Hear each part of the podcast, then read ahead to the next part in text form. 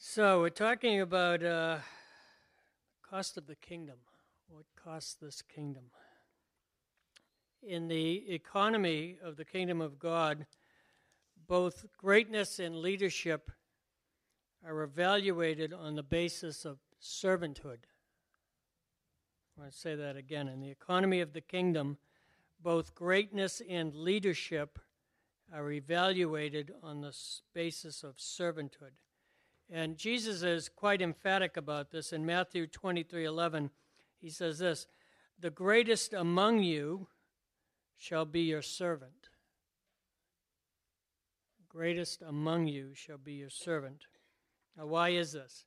Because the kingdom of God is up against the kingdom of darkness. And the age to come, the kingdom age, is invasive to this present evil age.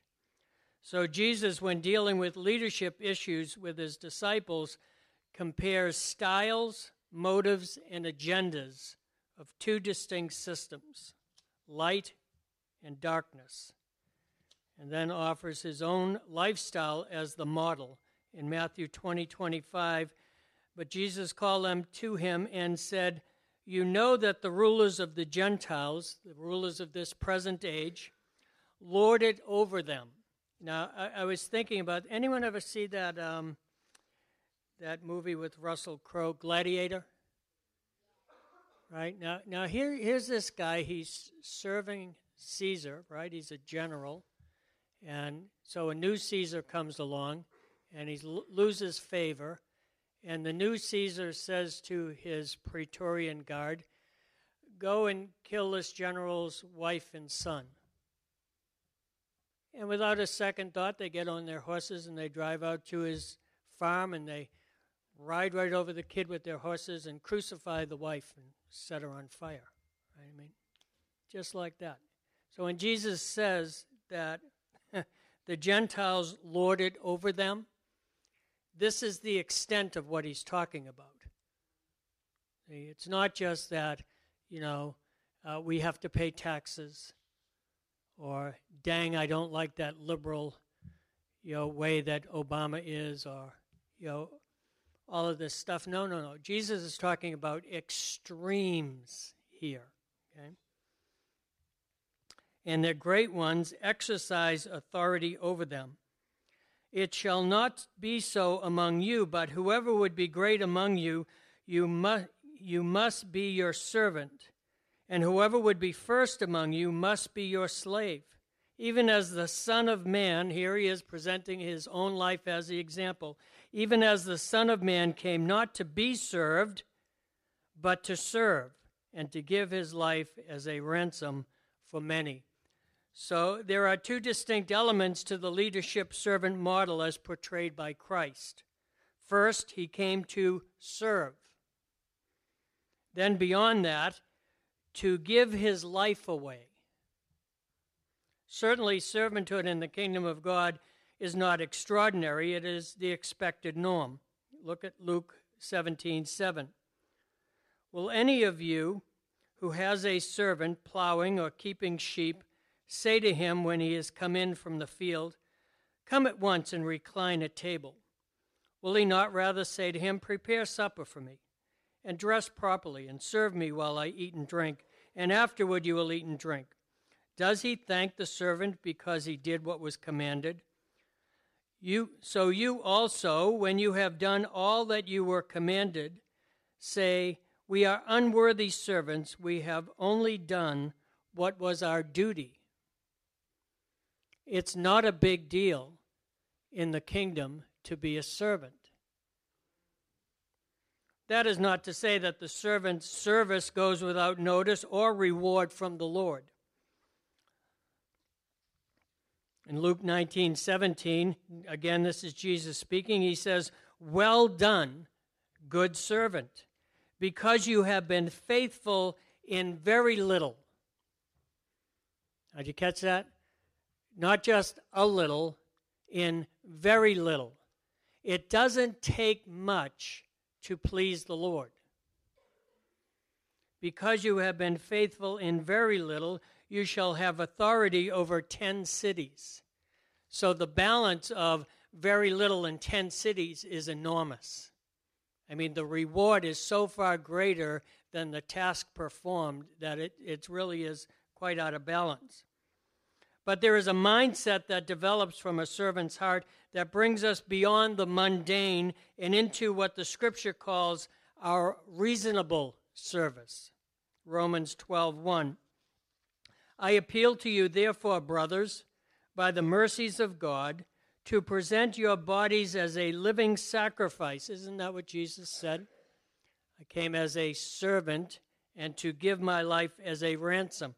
Present yourselves, your bodies as a living sacrifice, holy and acceptable to God, which is your spiritual worship, or as some versions say, your reasonable service.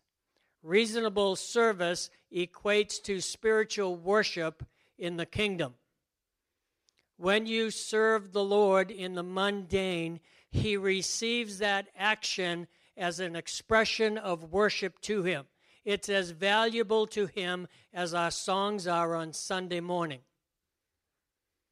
Pick up a box of groceries and deliver it to a needy family on Thanksgiving. Spend a moment with them, pray with them. It's like incense coming up to the Lord. He's just delighting in it. He's saying, Well done. Well done. Do not be conformed to this world, but trans- be transformed by the renewal of your mind, that by testing you may discern what is the will of God, what is the good and acceptable and perfect. For by the grace given to me, I say to everyone among you not to think of himself more highly than he ought to think, but to think with sober judgment, each according to the measure of faith that God has assigned. Servanthood is reasonable because it is the mind of Christ, which is available to us through the Holy Spirit working in us. Philippians 2 5. Have this mind among yourselves which is yours in Christ Jesus, who, though he was in the form of God, did not count equality with God a thing to be grasped, but emptied himself by taking the form of a servant. Now, if you can wrap your noodle around that, that the living God, you know, I, we think it's amazing. You know, behold, a child is given. Christmas, we celebrate. God put on flesh you know, came and dwelt among us. But it's so far, so much more than that. That when he put on flesh, the choice that he made was that he would live out that fleshly life as a servant. The king of the whole universe. In the midst of a transition for those who were supposed to be serving him, decides to serve them.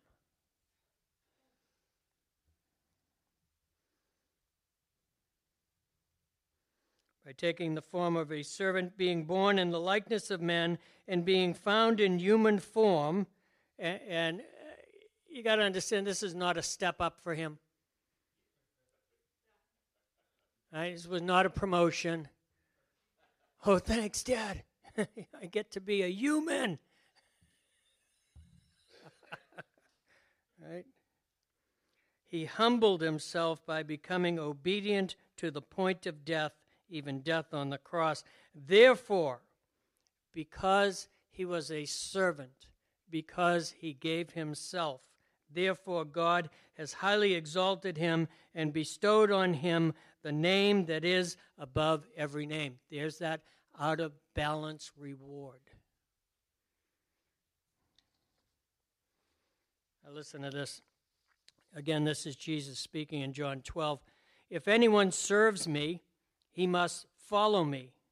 And where I am, there will my servant be also.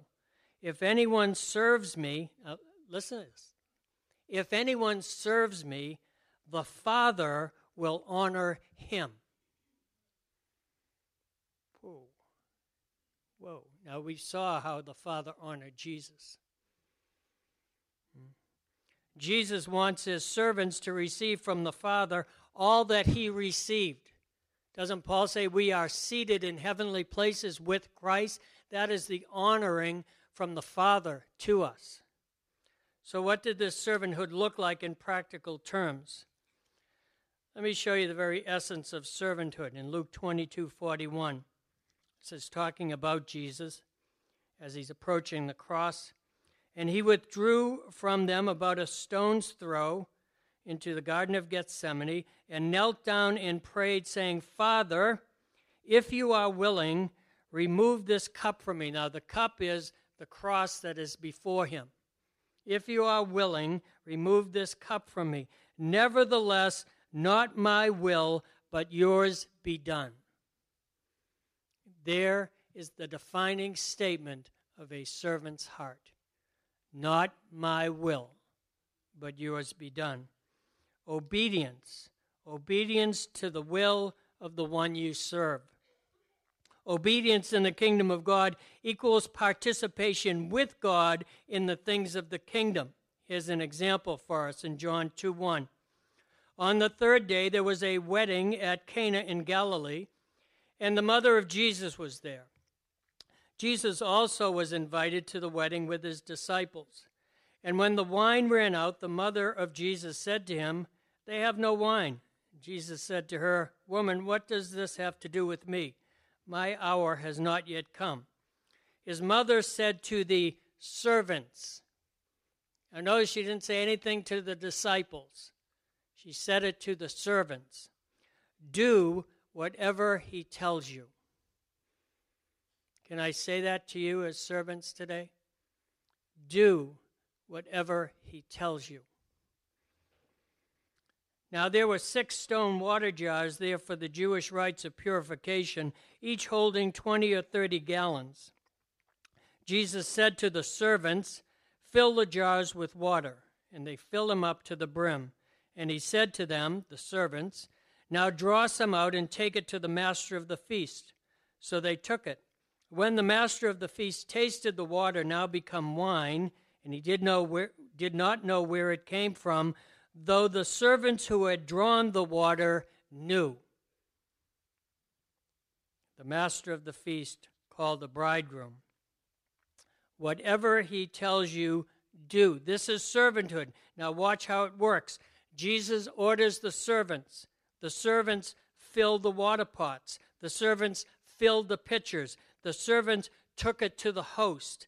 It's the servants, by their obedience, who are getting to do the stuff. Jesus simply issues the command. Now, here's the clincher because of their obedience, the servants knew. They had the heads up, the inside scoop on the kingdom of God. No one else knew what was going on, but the servants knew. Amos 3 7 says this For the Lord God does nothing, does nothing without revealing his secret to his servants, the prophets. Do you want to know what God is going to be doing? Don't go after the prophetic, go after servanthood.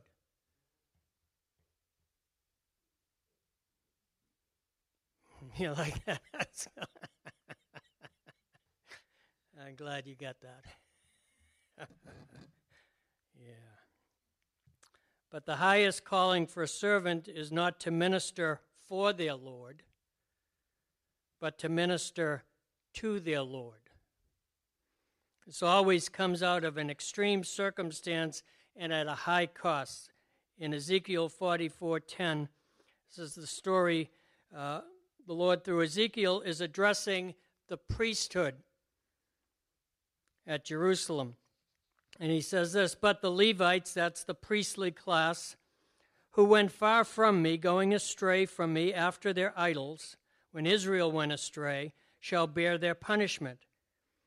Now, here's their punishment they shall minister in my sanctuary, having oversight at the gates of the temple and ministering in the temple.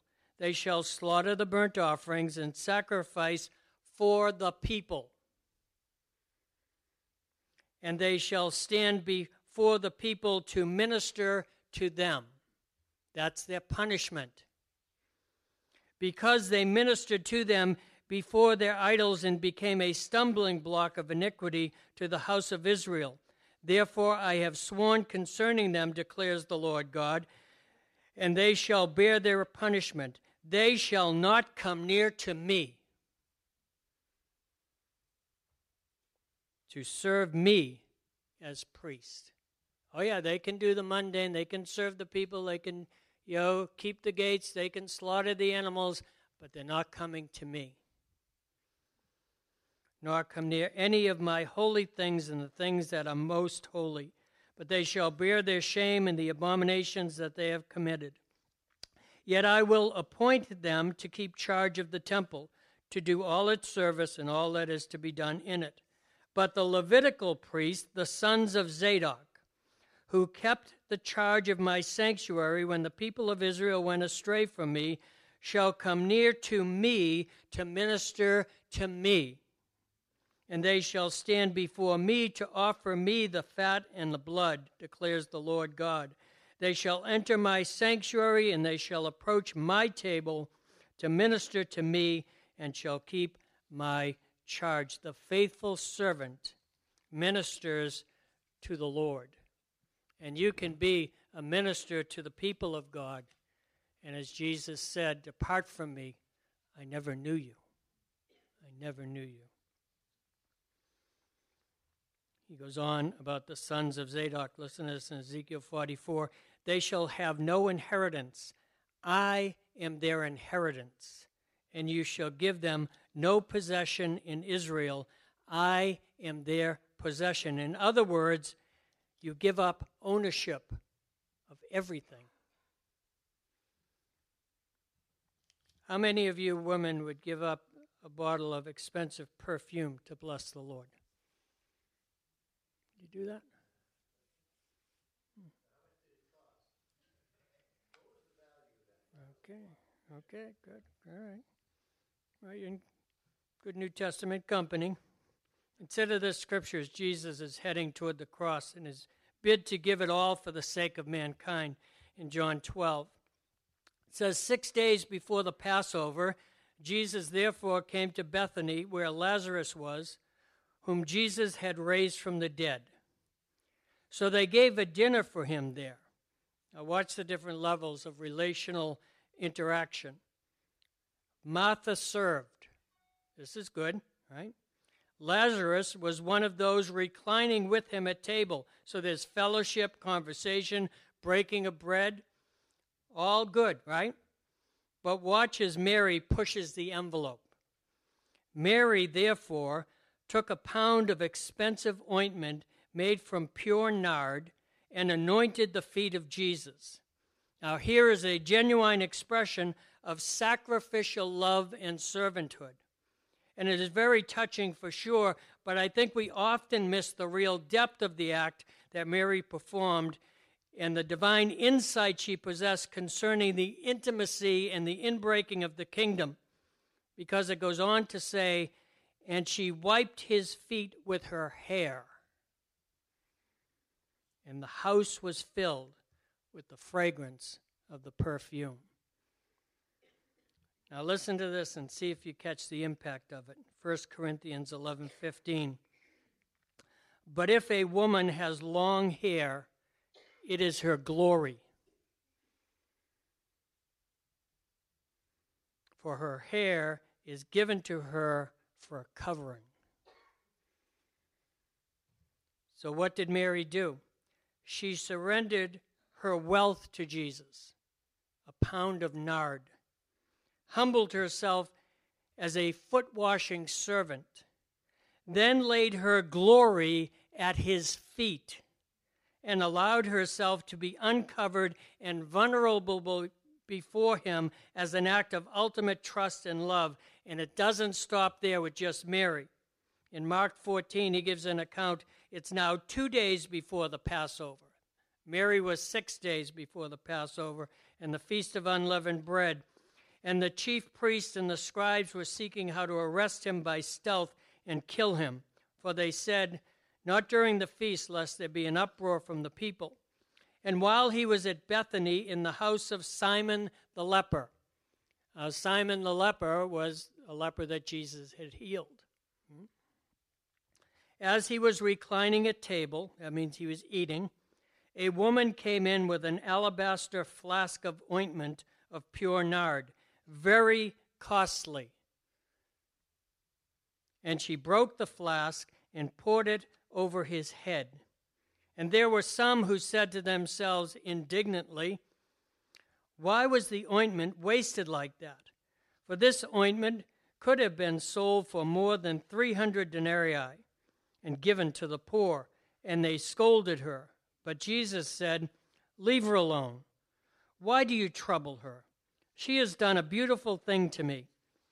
For you always have the poor with you, and whenever you want, you can do good for them.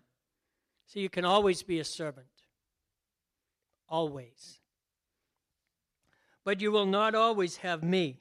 She has done what she could she has anointed my body beforehand for burial. And truly I say to you, now listen to this reward. And truly I say to you, wherever the gospel is proclaimed in the whole world, what she has done will be told in memory of her. In other words, Jesus said, I was so impacted by her love that I'm going to proclaim this for the rest of eternity as part of my eternal word. So, in the first act, we see Mary performing the lowliest servant's task there is cleaning the feet of a visitor. But more than that, she does it at the cost of not only the perfume, but of her own glory. And it fills the room with the atmosphere of heaven. It doesn't say anything about the fragrance until after she utilizes her hair to wash his feet. In the second instance, we see a woman destroying the vial containing the perfume, thus depriving her of any opportunity of retaining any for personal use, and finds herself permanently embedded in the eternal Word of God. How many of us who are willing to give up our fragrances would be willing to pay the price to serve at this level. Any?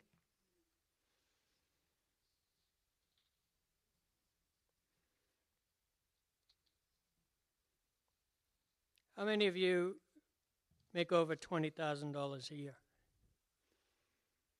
Anyone make over 30 to 50,000 a year? What if he said to you, the cost of ministering the fragrance of your life to him would be a single year's earnings?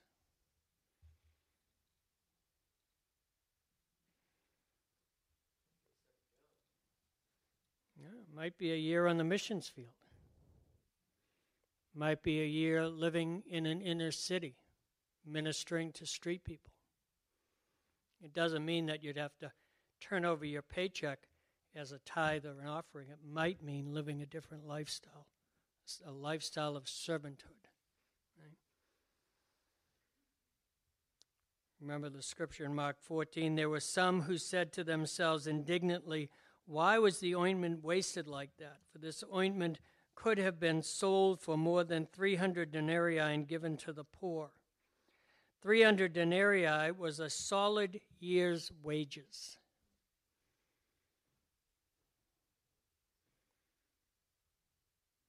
And this is an extreme sacrifice, and there are a thousand good reasons not to make it, but only one reason why we should. You see, entering the kingdom as a servant is giving your all and appreciation for all that was given to you.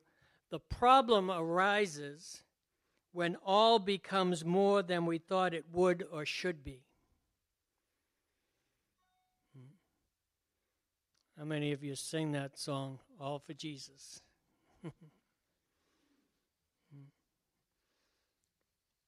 but I believe that we are able to give all of ourselves and go farther in the Lord than we ever imagined possible if our motivation is right and we understand that we really are co laborers with God. I'll read to you in closing Hebrews 6 10 through 20 from the message. God doesn't miss anything. He knows perfectly well all the love you've shown him by helping needy Christians and that you keep at it. And now I want each of you to extend that same intensity towards a full bodied hope and keep at it till the finish. Don't drag your feet. Be like those who stay the course with committed faith and then get everything promised to them. When God made his promise to Abraham, he backed it to the hilt.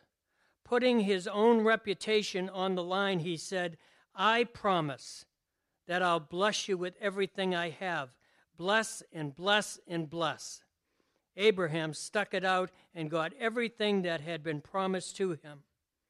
When people make promises, they guarantee them by appeal to some authority above them, so that if there is any question that they'll make good on the promise, the authority will back them up. When God wanted to guarantee his promises, he gave his word. A rock solid guarantee. God can't break his word. And because his word cannot change, the promise is likewise unchangeable. We who have run for our very lives to God have every reason to grab the promised hope with both hands and never let go. It's an unbreakable spiritual lifeline reaching past all appearances right to the very presence of God. Where Jesus, running on ahead of us, has taken up, taken up his permanent post as high priest for us after the order of Melchizedek. And perhaps the Holy Spirit has been speaking to you as of late, calling you to go deeper in Christ. And I know that we offer a lot of opportunities for training and equipping, but don't overlook the power of service. Don't overlook the impact of servanthood. The poor we always have among us. So we always have a source of blessing to receive from God. Let's pray. Holy Spirit, Holy Spirit, come. Lord, we just ask you, O oh God, to speak to our hearts this morning. Lord, we're all at different places in relationship to you. These times of our lives, Lord. Lord, of laying things down, of picking things up, or pursuing this or pursuing that, of making sure we have adequate supply of this or that, O oh God. And I ask you, Holy Spirit, if, if in any way, shape, or form we are neglecting your heart, that you would reveal that to us this morning. Lord, if in any way, shape, or form we are overlooking opportunities to serve the least of these and, and to find you in the midst of them, for you've written it in Matthew 25 wherever you do this to the least of these, you do it to me, O God. You constantly create opportunities for us to express our love to you so that you can give good gifts to us in return, O God. You're an awesome, awesome God. Father, I pray for divine revelation for those that you're calling to a deeper level of sacrificial giving of their lives, of their time, of their resources, O oh God. Father, that you would bring clarity to the call, that you would bring provision, O oh God, that they'd lack no good thing in serving you, O oh God. Lord, it was you who provided for those servants at the wedding feast to, to give the best wine at the end, O God. Lord, provide for those who have come to serve you. Holy Spirit, come. I know this is a, a topic that always uh, causes individuals to wrestle internally. Consider the things that they have to give up in order to go on with the Lord. It's, it's hard decisions. But when you, when you hear directly from the Lord, it just seems to have a way of erasing the question marks. You know, I can tell you this stuff all day long, won't mean squat.